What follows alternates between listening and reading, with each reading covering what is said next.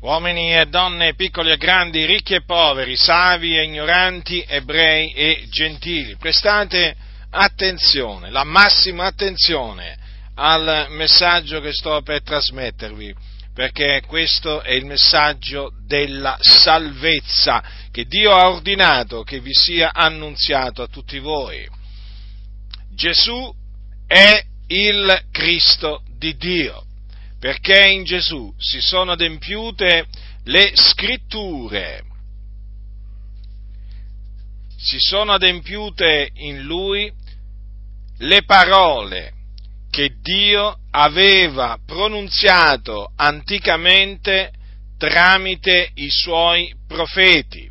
Infatti Dio aveva preannunziato la venuta del suo unto. Infatti la parola Cristo, la parola italiana Cristo deriva dal greco Christos, che significa unto, e Dio aveva preannunziato la venuta del suo unto, che avrebbe compiuto l'espiazione dei nostri peccati, morendo sulla croce trafitto per i nostri peccati. Il Dio aveva per esempio predetto tramite il profeta Isaia queste cose in merito al suo Cristo. Egli è venuto su dinanzi a lui come un rampollo come una radice che esce da un arido suolo, non aveva forma né bellezza da attirare i nostri sguardi, né apparenza da farcelo desiderare.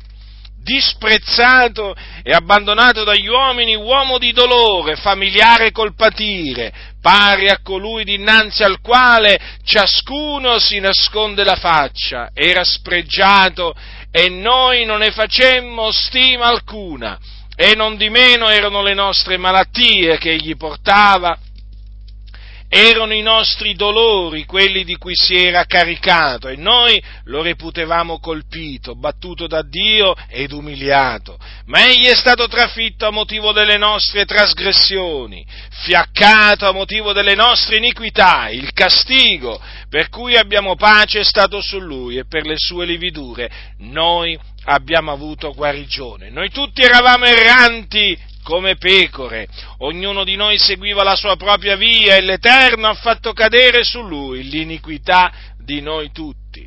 Maltrattato umiliò se stesso e non aperse la bocca, come l'agnello menato allo scannatoio, come la pecora muta dinanzi a chi lo tosa, egli non aperse la bocca dall'oppressione e dal giudizio fu portato via e fra quelli della sua generazione chi rifletté che egli era strappato dalla terra dei viventi e colpito a motivo delle trasgressioni del mio popolo?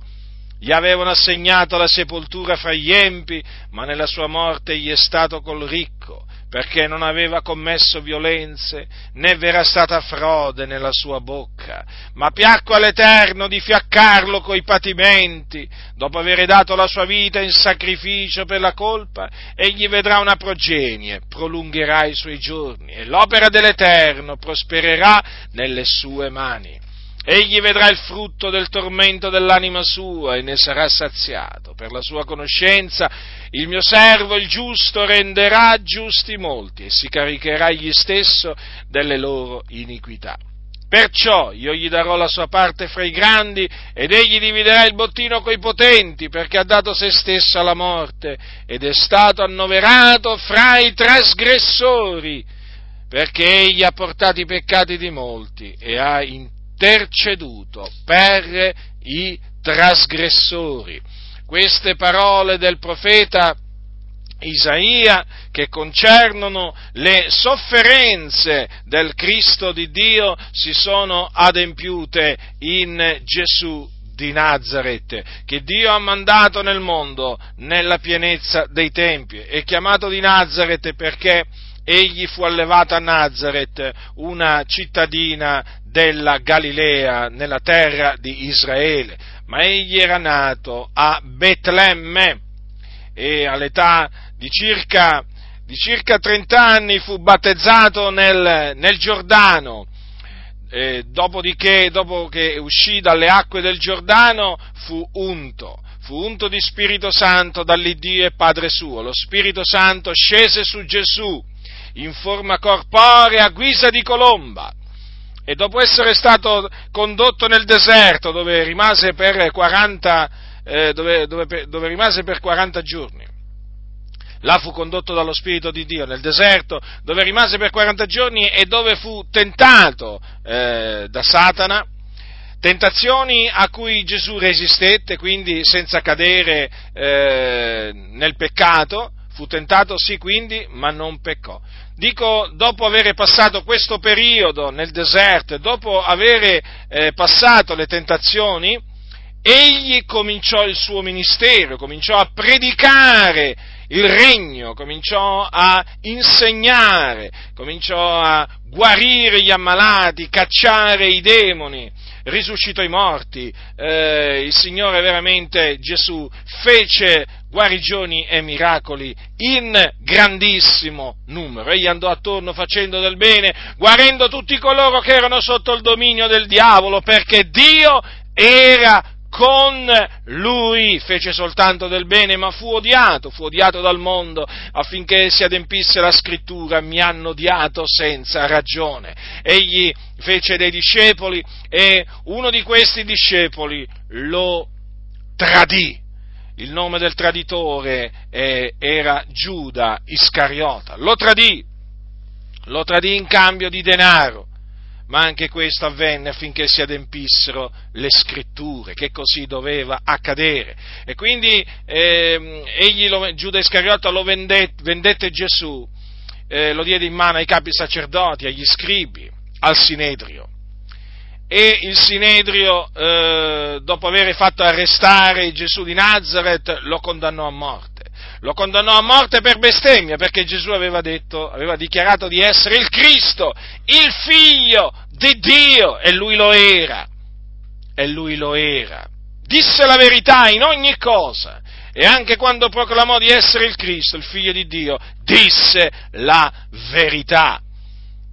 E quindi fu condannato a morte. Dopodiché i giudei lo, dettero, lo consegnarono in mano a Ponzio Pilato, il governatore eh, della Giudea, il quale dietro le insistenti grida del popolo, che gridava crocifiggilo, crocifiggilo, sentenziò che Gesù doveva essere prima fatto flagellare e poi crocifisso. E quindi Gesù fu menato a un luogo detto Golgota a Gerusalemme, eh, dove fu crocifisso, sì, fu crocifisso, fu appeso al legno di una croce e fu messo tra due malfattori, uno alla sua destra e uno alla sua sinistra.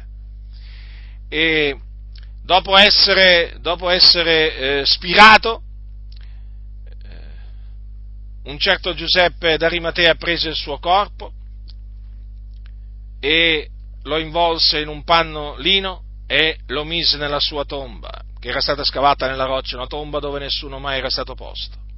E rotolò una grossa pietra davanti a quella roccia, ma il terzo giorno il Dio lo risuscitò dai morti lo risuscitò dai morti. E questo avvenne affinché si adempisse la parola che Dio aveva, aveva detto tramite Davide, tu non lascerai l'anima mia nell'Ades, non permetterai che il tuo santo vegga la corruzione. E dopo essere risuscitato dai morti, Gesù, il Cristo, apparve ai suoi discepoli facendosi vedere per diversi giorni, dopodiché fu assunto in cielo alla destra di Dio, dove egli è tutore, dove intercede per tutti coloro che hanno creduto in lui. Dunque in Gesù di Nazareth si sono adempiute le scritture, secondo le quali egli doveva soffrire, morire sulla croce per i nostri peccati. Già perché Gesù morì sulla croce per i nostri peccati. Questo è quello che dice la parola di Dio. Egli versò il suo prezioso sangue per la remissione dei nostri peccati e risuscitò il terzo giorno a cagione della nostra giustificazione. Quindi Gesù di Nazareth è il Cristo di Dio. Noi abbiamo creduto in Gesù Cristo. Noi proclamiamo Gesù Cristo, il Signore. Vi annunziamo Cristo dunque e Lui crocifisso, potenza di Dio e sapienza di Dio, per coloro che credono. Per coloro che non credono invece è pazzia. Ma sappiate questo, che la pazzia di Dio è più savia degli uomini.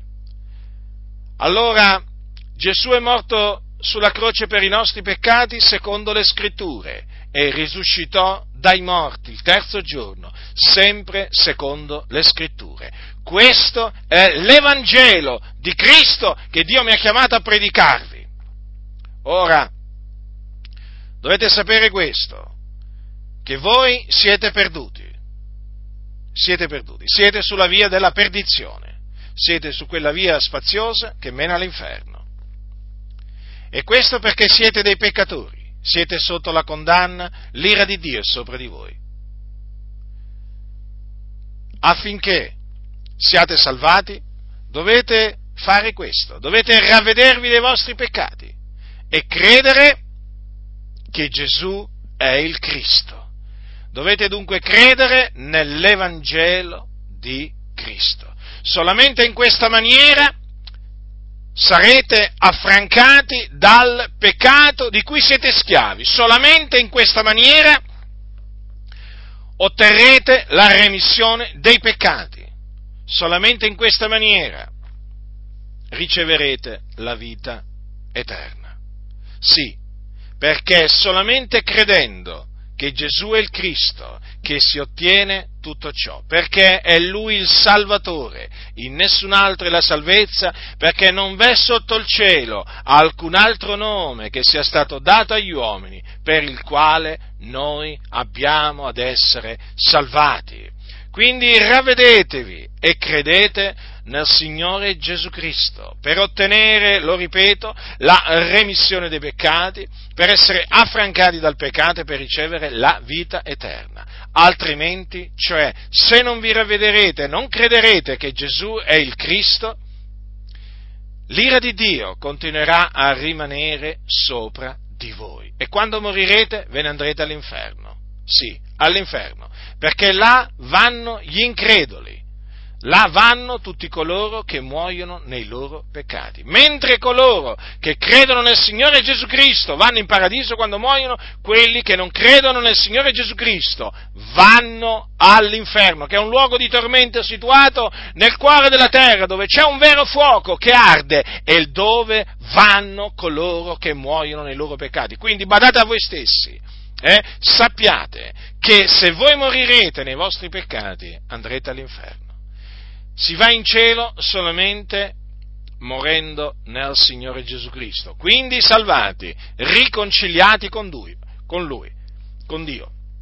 Ma affinché uno sia salvato e riconciliato, deve ravvedersi e credere che Gesù è morto sulla croce per i nostri peccati ed è risuscitato il terzo giorno a cagione della nostra giustificazione. Deve credere che Gesù è il Cristo di Dio, colui nel quale si sono adempiute le scritture. Quindi affrettatevi, affrettatevi, ravvedetevi e credete che Gesù è il Cristo di Dio.